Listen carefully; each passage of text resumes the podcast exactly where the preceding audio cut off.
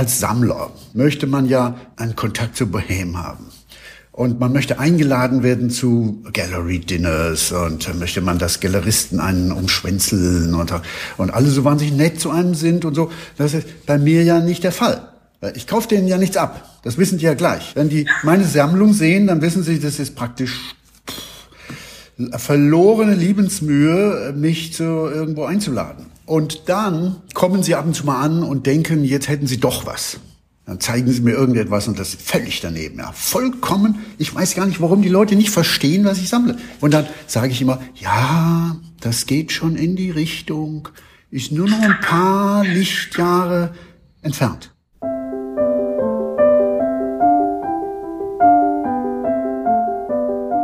Kunstblick, der Podcast rund ums Sammeln.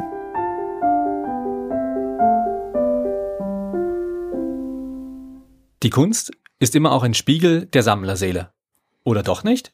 Ulrich Seibert ist Jurist, Professor für Wirtschaftsrecht an der Heinrich-Heine-Universität in Düsseldorf, hat über 200 Aufsätze publiziert. Zahlreiche Reformen im Gesellschaftsrecht tragen seine Handschrift. Als Sammler rührt seine Leidenschaft aber für Pop-Comic-Realismus und Lowbrow-Kunst. Denn Kunst, die man erklären muss, ist langweilig, so Ulrich Seiberts Motto. In den Heckmannhöfen in Berlin Mitte hat Seiberts Sammlung ein Zuhause gefunden. Die Collection ist aber nicht nur Showroom, sondern auch Location für Fotoshootings beziehungsweise ein Ort der Begegnung.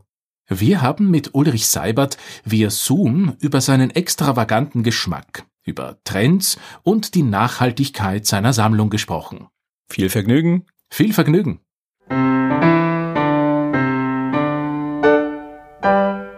Ja, ich komme ja aus einem, äh, sagen wir mal, Bürger-Künstler-Milieu. Ja, das typische Thomas Manche Bürger-Künstler-Milieu sieht man ja auch in meiner ganzen Biografie, Persönlichkeit und wenn man, wenn man mich rumlaufen sieht. Also jedenfalls, meine Mutter war Malerin und insofern bin ich aufgewachsen mit Terpentingeruch, mit äh, weißen Kittel, mit Flecken drauf, mit Pinseln, mit den ganzen Künstlerfreunden. Also das ich, ich sammle zwar jetzt was völlig anderes als sie, total. Sie hat natürlich gestische Abstraktion so gemacht, ja, in den 60er, 70er Jahren. Ich sammle völlig was anderes, aber das war natürlich prägend. Die Kunst ist ja auch irgendwo immer ein Spiegel der Seele für die Sammler. Sie selbst sind studierter Jurist, sind Professor an der Heinrich-Heine-Universität in Düsseldorf und haben über 200 Aufsätze publiziert. Woher rührt denn die Leidenschaft an Pop-Comic-Realismus und Lowbrow-Kunst? Ja, also Sie wollen jetzt wahrscheinlich einen Widerspruch zwischen diesem äh, bürgerlich seriösen äh, beruflichen Background und meiner etwas lustigen Sammelleidenschaft aufbauen. Erstmal würde ich das gar nicht so sehen. Ich meine, natürlich denken Sie, Professor, Beamter im Bundesjustizministerium oder OECD und sowas, Aufsätze und alles so wie. Aber im Grunde, wenn ich das erwähnen darf, als Drafter, also Entwerfer von Gesetzentwürfen, müssen sie extrem kreativ sein. Also das ist wahrscheinlich innerhalb der Juristerei einer der kreativsten Nischen überhaupt, denn Sie müssen ja bei jedem Gesetz immer vorhersehen, wie werden sich 80 Millionen oder noch viel mehr Menschen verhalten auf das Gesetz hin, wie werden sie es unterlaufen und äh, wie werden sie es falsch interpretieren und so weiter. Also das ist sehr kreativ. Wie kam ich jetzt speziell zu meiner kleinen, kleinen Nische? Pop-Surrealismus, sage ich immer, Pop-Comic-Surrealismus, Lowbrow. Wahrscheinlich habe ich als Kind zu viel Comics gelesen. Und dann kam ich so langsam über Magic Lantern und über natürlich Superman und so, kam ich so langsam zu meiner wahren Leidenschaft. Das ist La Ligne Claire, die belgisch-französische Bande dessinée Tradition wie Hergé, ja, Tintin und so weiter. Und das finden Sie im Grunde stilistisch und ästhetisch in meiner Sammlung irgendwo wieder, obwohl es keine Comicsammlung ist. Wenn Sie aber sagen, Sie haben in der Kindheit viel Comics gelesen und eine Leidenschaft entwickelt, Sie sind in den 50er Jahren geboren. Da Sascha und ich haben auch in der Kindheit viel Comics gelesen, aber Comics in unserer Generation heißen ja was anderes eigentlich als in Ihrer Generation, sag ich mal. Waren Comics oder sind Comics für Sie auch so ein Tool der Befreiung vielleicht? Oh, das überrascht mich. könnte sein, aber ich glaube nicht. Dass das für mich eine große Rolle gespielt hat. Vor allen Dingen diese Comics in den 50er, 60er Jahren waren ja unglaublich spießig. Dieser Superman, ja, dieser Clark Kent, dieser Bürohengst, der dann die Träume der ganzen Spießer der Nachkriegswohlstandsaufwärtsbewegung befriedigt hat. Man müsse nicht nur sein ganzes Leben in äh, Büroetagen verbringen, sondern könnte mal raus und so. Ich glaube nicht, dass das für mich eine Rolle gespielt hat. Ne, das glaube ich nicht. Mickey Mouse habe ich auch gerne gelesen. Also. die Werke, die bei Ihnen in der Sammlung hängen, davon stammen die meisten, glaube ich, eben von amerikanischen Künstlern, insbesondere von der Westküste. Gibt's in Deutschland auch Künstler aus dem Bereich Pop, Comic, Realismus beziehungsweise eben Lowbrow? Wahnsinnige Schwierigkeiten, Bilder für meine Sammlung zu finden. Weil es das in Berlin und Deutschland eigentlich so nicht gibt. Als Szene, als Movement, es gab mal so die eine oder andere Galerie, aber die sind pleite gegangen natürlich. Ist ja klar, das sucht ja keiner hier. Also, nein, das ist in Deutschland ganz schwierig und ich finde die Sachen meistens irgendwo im Internet, weltweiten Internet, ja. Und dann entdecke ich irgendeinen Künstler auf Instagram und schreibe den an oder seine Galerie oder so. So finde ich die Sachen. Also, es ist nicht so einfach. Deshalb muss man auch sagen, das ist natürlich eine ganz dumme Strategie, die ich da habe. Also, man sollte ja als Sammler, der ja als Bürger, ja, als Bourgeois, möchte man ja einen Kontakt zu Bohem haben. Und man möchte eingeladen werden zu Gallery Dinners und möchte man, dass Galeristen einen umschwänzeln und, und alle so wahnsinnig nett zu einem sind und so. Das ist bei mir ja nicht der Fall. Ich kaufe denen ja nichts ab. Das wissen die ja gleich. Ja. Wenn die meine Sammlung sehen, dann wissen sie, das ist praktisch verlorene Liebensmühe, mich zu irgendwo einzuladen. Und dann kommen sie ab und zu mal an und denken, jetzt hätten sie doch was. Dann zeigen sie mir irgendetwas und das ist ja völlig daneben, ja. Vollkommen, ich weiß gar nicht, warum die Leute nicht verstehen, was ich sammle. Das ist vollkommen daneben. Und dann sage ich immer, ja, das geht schon in die Richtung, ist nur noch ein paar Lichtjahre entfernt. Also deshalb bin ich jetzt auch nur mittelgroß beliebt, ja, mit diesen ganzen Galeristen und Kuratoren und so, weil ich ja völlig beratungsresistent bin. Aber ich glaube, als Gesprächspartner sind sie auch immer wieder eingeladen bei verschiedenen Galerien und so weiter oder auf verschiedenen Talks, wo es eben auch um die Kunst, um ihre Sammlung geht. Ja, in, Ma in Maßen, in Maßen. Das geht dann meistens über persönliche Kontakte oder so. Äh, naja, das hält sich in Grenzen. Also im Grunde dient diese Sammlung nicht der medialen Selbstdarstellung. Ich mache für Sie jetzt eine ganz große Ausnahme, aber nur weil Sie aus Wien sind. Deshalb, also ich meine, also äh, normalerweise bin ich ja als Lowbrow, ja, eigentlich nicht Teil der offiziellen Mainstream-Kunstszene. Und bin ja als Contrarian Thinker auch gerade dagegen. Also, deshalb kann ich mich denen doch nicht ständig ins Bett legen. Vielleicht gehen wir auch nochmal einen Schritt zurück und erklären nochmal kurz, worum geht's eigentlich, beziehungsweise wofür steht eigentlich Lowbrow? Aus meiner Sicht, beziehungsweise so wie ich's verstanden habe, genau eine Kunst, die erstens aus dem Bereich Tattoo und Comics eben kommt. Die Künstler dort viele ihre Inspirationen herholen, aber eben auch aus Popkultur, Science Fiction, Horrorfilme und so weiter, die aber sich mit ihrer Kunst tatsächlich dem eigentlichen Kunstmarkt irgendwo entziehen. Also diesen Strukturen, diesen etablierten Strukturen mit den Galerien und so weiter, die quasi parallel davon arbeiten. Für mich war das immer ein bisschen der äh, Gegenbewegung zum Highbrow. Ja, Highbrow ist sozusagen die offizielle Kunstszene, die immer so mit ein bisschen leicht hochgezogenen Augenbrauen rumläuft und leichte Arroganz versprüht. Und Lowbrow, das sind so die Underdogs, das ist die Gegenwart. Und Sie haben übrigens was ganz Interessantes neulich zu mir gesagt. Und da haben Sie gesagt, Lowbrow, das hieße ja anspruchslos.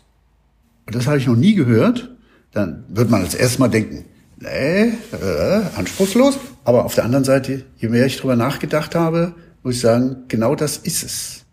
Die ganze Kunst hat doch heute irgendwie einen Anspruch. Das sind alles Positionen, ja. Jeder Künstler muss eine Position beziehen. Und das muss möglichst vogue und politisch korrekt. Und das muss eine politische Position sein mit der, und dann saß mal hier dieser bekannte Professor, Kunstkritiker, Kunsthistoriker, Professor Bason Brock, saß hier auf dem Sofa und hat eine halbe Stunde geschimpft.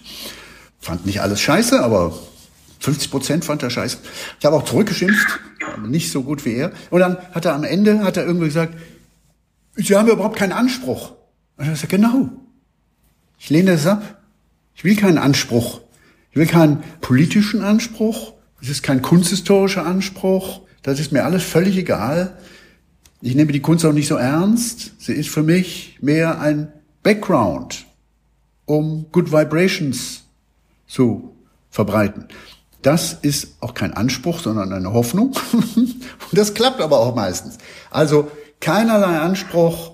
Ich möchte auch nicht in den äh, kunstgeschichtlichen Büchern stehen oder irgend sowas. Ich möchte auch nicht, dass irgendwelche kunstgeschichtlichen Oberseminare sich damit befassen. Und ich bin deshalb auch ein bisschen zurückhaltend, meine Sachen eben medial oder anderen Museen so äh, vorzustellen. Gut, aber irgendeinen Anspruch müssen Sie ja haben, weil Sie kaufen ja für die Collection einfach auch nicht alles, was einfach nur irgendwie Nähe Lowbrow ist oder Nähe Pop äh, Comic Realismus.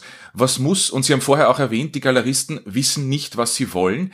Was will denn Herr Professor Seibert eigentlich in der Sammlung haben? Oder was ist in einem Werk, wo Sie sagen, da würden Sie zweimal hinschauen, das kommt in die Collection? Ach Gott, ja. Jetzt müsste ich ja anfangen, Kriterien zu bilden, mit denen ich Kunst auswähle. Ich bin aber so eher ein Millisecond Buyer, ja. Ich gehe jetzt über die Art Basel, sehe dort 10.000 Kunstwerke von Hunderten der bedeutendsten Galerien der Welt, größtenteils totaler Mainstream, ja, Sachen, die sich halt verkaufen. Und ab und zu sieht man mal aus dem Augenwinkel ein Werk, und sagen, oh, das könnte passen. Naja, wenn Sie dann zu dem Galeristen auf der Art Basel sagen, und wie viel kostet's, dann sagt er 1.5. Und dann wissen Sie schon, das macht ja keinen Spaß. Ja? Die Sachen, die ich kaufe, die kosten nicht 1.5, sondern die kosten 4.000 Euro, 5.000 mal 10, aber das ist auch das Maximum. Soll ja kein Investment sein. So, also welche sind die Kriterien? Ja, my personal taste, würde ich sagen. Das sollte äh, möglichst irgendwo ein bisschen weird und gleichzeitig ein bisschen fröhlich und witzig sein. Also ich brauche jetzt ja kein Elend der Welt auf meinen Wänden. Ich weiß, dass irgendwo geschossen wird, dass es Elend gibt, dass es Schmerz gibt. Das brauche ich jetzt alles nicht. Ich brauche auch nichts, was mich deprimiert. Das soll fröhlich machen, aufbauen, gleichzeitig ein bisschen crazy, ein bisschen und natürlich farbenfroh, figurativ und handwerklich gut gemacht. Das hat ja auch mal einer gesagt, hat gesagt, der heutige Künstler in Berlin, der macht ja schon handwerklich, schon durch seine Technik deutlich, dass es ihm nicht darum geht, ein Bild zu malen sondern äh, das zeigt er schon dadurch, dass er ganz besonders schlecht malt, zeigt er, es geht mir nicht um das Bildmalen, sondern es geht mir um meine Position, um meine Aussage, um die Idee und so, so ein Quark. Nee, mir geht es ums Handwerkliche. Deshalb habe ich auch Illustrateure dabei, die zum Beispiel Computergaming machen oder Tattoos machen oder ähm, eben Illustrationen für Bücher machen und dann auch mal Ölgemälde und äh, insofern habe ich auch Illustratoren hier, was ja in Deutschland ganz verpönt ist, ja. Illustratoren. So wie U-Musik. Das letzte. Schlager. Hängen die Sachen dann auch, also hängen die Bilder dann auch von Ihnen im Büro beziehungsweise in der Universität oder ist das schon alles bei Ihnen in der Sammlung? Naja, es ist in der Sammlung und äh, hier sind besonders die Sachen, die meiner Frau nicht so äh, gefallen haben. Und zu Hause haben wir natürlich auch alles voll von einem ähnlichen Style und äh, noch in Rom und da haben wir auch wieder Sachen. Also im Büro im Bundesministerium der Justiz hatte ich natürlich auch so ein Bild, aber nicht eins von mir, sondern aus der Sammlung der Bundesregierung. Und der Witz war, es war ein Johann Krützke, Ganz toller Maler, Berliner, sehr berühmter Maler, der ist leider gestorben. Ja, und dieser Johannes Grützke gehörte also zur Sammlung der Bundesregierung, hing ständig in irgendwelchen Vorzimmern bei irgendwelchen Sekretärinnen, äh, wurde immer herumgereicht und die wurden alle depressiv davon und sagten, das ist ja, ach, das ist ja furchtbar. Und dann habe ich sie erlöst und habe dieses Riesending bei mir reingehängt und dann konnten sie ihre Poster mit Katzen aufhängen und alle waren happy. Man muss vielleicht für unsere Hörerinnen und Hörer dazu sagen, Johannes Krützke ist ein Künstler, der sehr expressiv malt, sehr körperlich betont eigentlich, sehr viel den eigenen Körper auch auf die Leinwand bringt und immer wieder sich selbst auch als Porträt oder als Körper thematisiert. Nicht immer sehr fröhlich, muss man auch dazu sagen. Ja, ist jetzt auch nicht wirklich Teil meiner Sammlung, aber Grützke hat mich einmal porträtiert zu meinem 50. Geburtstag. Das war toll. Und da hatte ich einen alten Lederband in der Hand, L'école des Femmes von André Gide, Ja, und äh, ich hatte ein, auch ein knallrotes Gesicht, weil er mich ständig mit Wein vollgeschüttet hat bei der Sitzung. Und dann gefiel mir das Bild ausnehmend gut. Ich muss aber sagen, dass jetzt erst 15 Jahre später sehe ich langsam so aus wie dieses Porträt. Also ich nähere mich ihm langsam an. Das ist so wie Dorian Gray, ja, so eine Geschichte, eine ähnliche. Also ganz großer Künstler, allerdings nicht wirklich lowbrow. Kann man, es ist nicht wirklich Pop-Surrealismus in ihrer Sammlung in den äh, Heckmannhöfen in Berlin Mitte. Das ist ja nicht nur ein Showroom für sie, sondern da finden ja auch Events statt, beziehungsweise auch Fotoshootings statt und so weiter und so fort. Sehen Sie Ihre Sammlung, Ihren Sammlungsraum eben auch als Begegnungsstätte, vielleicht auch sogar im Sinne von den Kunstsalons, die man noch von der Jahrhundertwende kennt? Ja, die Kunstsalons der Jahrhundertwende hatten, ja, also vielleicht jetzt einen anderen Style irgendwie, aber es ist schon richtig. Ich sehe das eigentlich als einen Raum positiver Vibrations, wo ich gerne Freunde habe und ich erlebe ja, wie das auf die stimmungsaufhellend wirkt, wenn sie in diesem Raum sind. Stellen Sie sich vor, das wäre alles schwarz und es wär, würde immer Blut fließen und Knochen gebrochen und die Stimmung wäre eine ganz andere. Also hier sind alle immer sehr fröhlich und deshalb ist diese Sammlung eben eigentlich ein Background, vielleicht nur ein Vorwand zum Socializen. Wir müssen mal sagen, der Mensch ist ja doch letztlich uns wichtiger als ein bisschen Farbe auf Leinwand. Und das finden ja viele Künstlerinnen so schrecklich, wenn sie ein Bild posten in Social Media, kriegt das ein paar Likes. Wenn sie ein Foto von sich selbst posten, kriegen sie ganz viele Likes. Vor allen Dingen vorausgesetzt, sie sind einigermaßen gut aussehen. So. Das ist natürlich ein sehr frustrierender Vorgang, Darum geht es doch. Es geht doch uns immer um den Menschen. Die Kunst ist wirklich sekundär. Die ist ein Background. Sehe ich jedenfalls so. Höre ich da ein bisschen den Geist der 70er Jahre heraus? Kann das sein? Och, ja, also kann sein. Ich war in den 70er Jahren wahrscheinlich auch so, ja, ja habe ich ja miterlebt. Ja. Also das Ding ist, wir sind ja heute viel prüder geworden als äh, damals und alles viel woker und verklemmter und so. Aber zum Glück in Berlin noch nicht ganz so. Jedenfalls in einigen Stadtvierteln noch nicht so.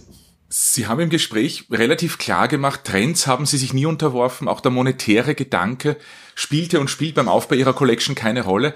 Sie haben in einem Interview auch einmal gesagt, Sie hätten kein Problem, wenn Ihre Kinder die Sammlung einmal zum Sperrmüll bringen. Ist das wirklich so, beziehungsweise die Frage, die sich dahinter verbingt, verbirgt, wie sehr hängt Herr Professor Seibert wirklich an seiner Sammlung?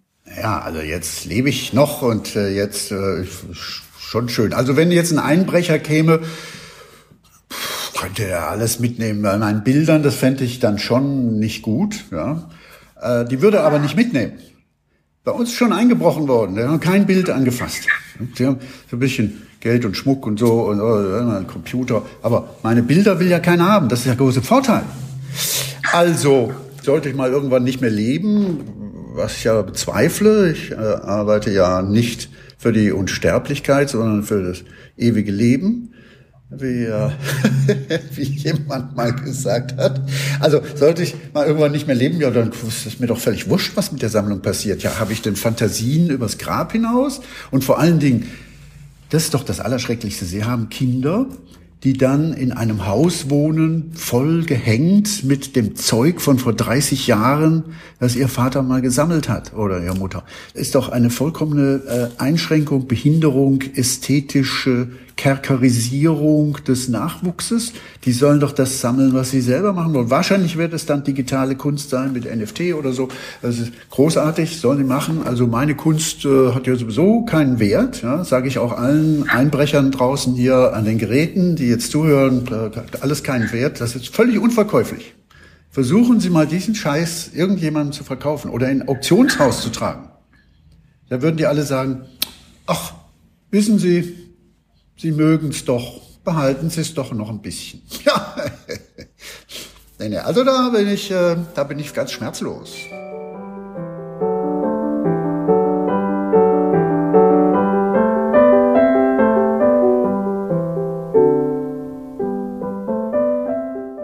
Ulrich Seibert, Jurist, Professor für Wirtschaftsrecht, Investor und Sammler, war unser heutiger Gesprächspartner. Wenn ihr die Seibert Collection einmal selbst besuchen wollt, während der Berliner Art Week ist die Collection in den Heckmannhöfen für die Öffentlichkeit zugänglich.